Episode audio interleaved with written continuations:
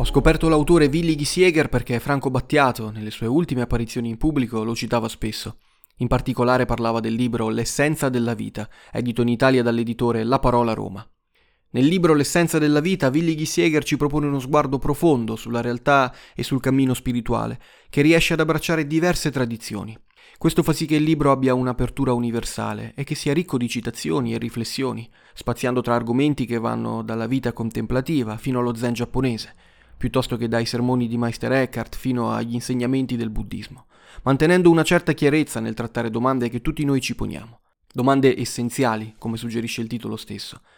Ed è un libro diviso in sermoni, prediche e racconti di esperienze personali, scritti basati sul dialogo interreligioso. L'argomento Dio viene affrontato partendo da tanti punti di vista diversi.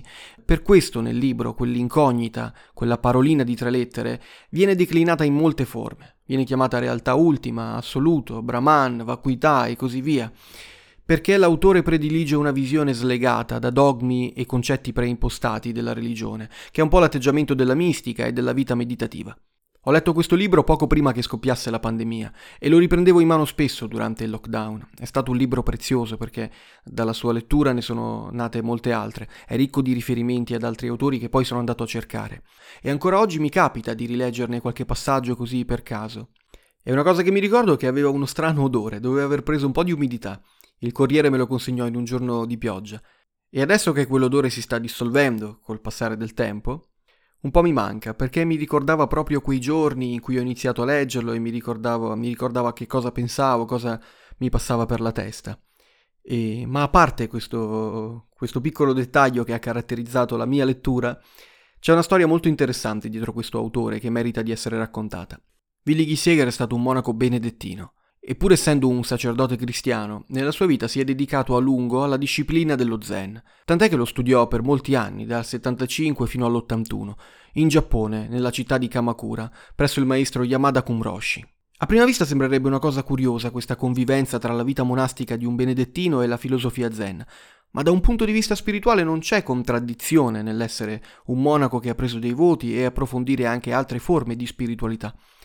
Questo approccio diventa anzi un lievito per il dialogo interreligioso e per la vita spirituale, ed è un invito che è fortemente presente nel libro L'essenza della vita, quello di non lasciare che dogmi e adesioni a confessioni religiose ci impediscano di cercare e approfondire il nostro sguardo interiore avvicinandoci anche ad altre culture. Nel 1996 Willigis Jäger viene nominato anche formalmente maestro Zen, e per lungo tempo continuò a essere contemporaneamente un sacerdote e monaco cristiano e un divulgatore dello Zen giapponese, fino a quando non gli furono mosse le accuse di dare troppa importanza a quest'ultima disciplina e di preferire le esperienze personali di meditazione a certi dogmi della religione cristiana.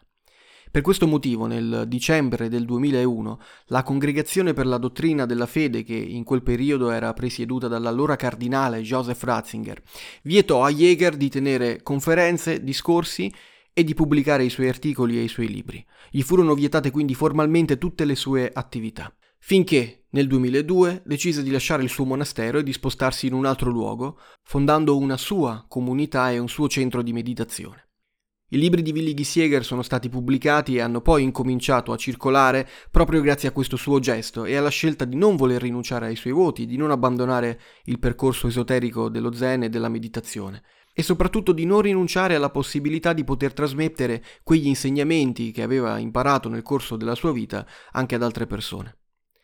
E questa è una storia che viene accennata in una nota del suo libro e che troviamo anche nella biografia ufficiale del sito del centro di meditazione Zen che fondò in Germania, che si chiama Benediktushof e che si trova nella città di Holzkirchen. Del libro L'essenza della vita la parte che più mi è piaciuta è la parte finale, quella costituita dalle testimonianze e dalle esperienze di meditazione condivise dalle persone che negli anni hanno frequentato il centro fondato da Jäger. Sono testimonianze riportate in forma anonima e ce ne sono alcune molto intense, molto commoventi. Spesso si tratta di poche righe, alle volte espresse sotto forma di versi, di piccole poesie, e sono racconti di momenti di improvvisa liberazione, di condivisione di una gioia profonda. Sono storie di persone che hanno vissuto esperienze di apertura verso la realtà, verso il mondo, grazie a quella forma più matura di preghiera che talvolta è la meditazione. Padre Jäger è morto nel marzo del 2020, all'età di 95 anni. A detta di chi gli è stato vicino, serenamente, contento della vita che aveva vissuto. E se n'è andato proprio nel momento dell'esplosione della pandemia, in quel momento in cui i funerali si potevano tenere solo in forma privata. E questo è stato uno degli aspetti più tragici di quel momento delle nostre vite. In molti non hanno potuto stare accanto ai malati e non hanno potuto accompagnare le persone care in momenti di lutto. E forse è stata una delle cose più inaudite che più ci ha sconvolto di quel periodo. Tramite il sito internet ufficiale del suo centro di meditazione è stato condiviso il video della cerimonia ed è stata una funzione tenuta da un piccolo gruppo di frati benedettini. Leggevo nella nota biografica del suo sito che ha lasciato dette poche parole, qualcosa come: sono stato molto felice di aver condiviso la vita con voi tutti su questo granello di sabbia chiamato terra, e mi è sembrata una frase molto buona, mi è molto piaciuta. Condivido qui una piccola citazione tratta dal libro L'essenza della vita, che è questa. Alla fine della nostra vita non conteranno le nostre prestazioni o le opere compiute, non ci verrà chiesto se eravamo cattolici o protestanti o cos'altro. Le testimonianze di esperienze di premorte ci dicono che prima di tutto e soprattutto dovremo chiederci quanto abbiamo amato. Nella misura in cui muore il nostro piccolo io, questo aggregato di processi psichici, pauroso, disperato, aggressivo, opportunistico, manipolante e troppo di rado gioioso, si sviluppano di pari passo la fiducia, la vera gioia ed una ferma speranza.